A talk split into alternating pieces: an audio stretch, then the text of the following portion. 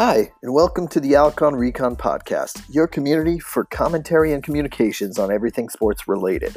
Your host is none other than Alvin Corneal, former national and NCAA soccer coach. He's worked for FIFA for over 23 years in technical analysis and has helped grow the sports in the Caribbean and Latin America regions. He's also been involved in every World Cup since 1978 and Olympic Games since 84. If you haven't done so already, go subscribe now wherever you get your podcasts, or check us out on alconrecon.com. Welcome your host, Alvin. On Sunday, the 24th of November, the game of football will face a challenge in Trinidad and Tobago. Of course, it has faced many challenges over the past few years, none of them to our benefit. At this point in time, there were a number of good things that have happened recent times.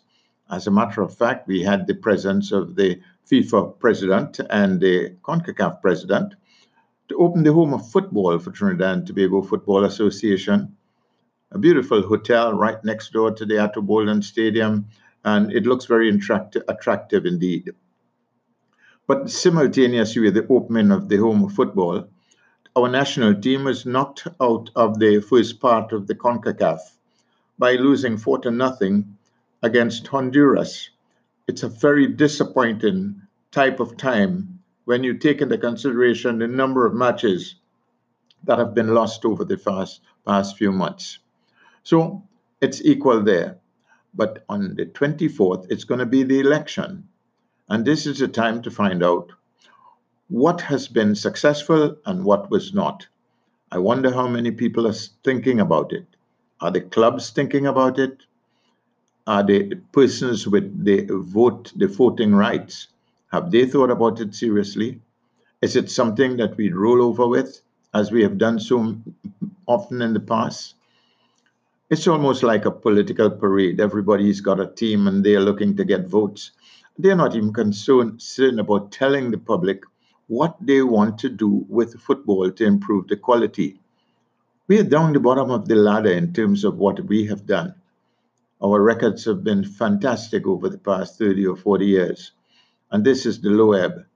And the fans can do with a lot better than they have seen over the past two or three years. Are they going to get the uh, right officers to put into office? It seems as though in the past four years, the record in management has been terrible. As a matter of fact, at this point in time, there is no organized league that's in motion. The Pro League, the Super League, running tournaments. there's nothing that looks like a professional league that's run.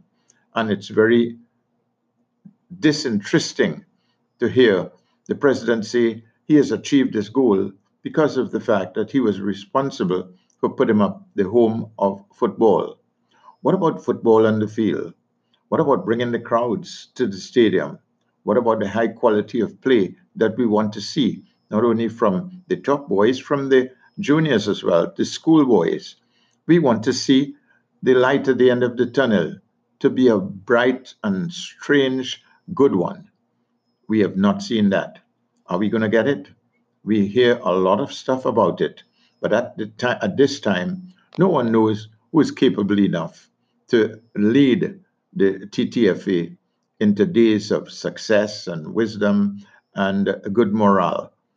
It is in the distance, we hope, and we hope that they appoint the right people to be able to take us there. At this point in time, your guess is as good as mine.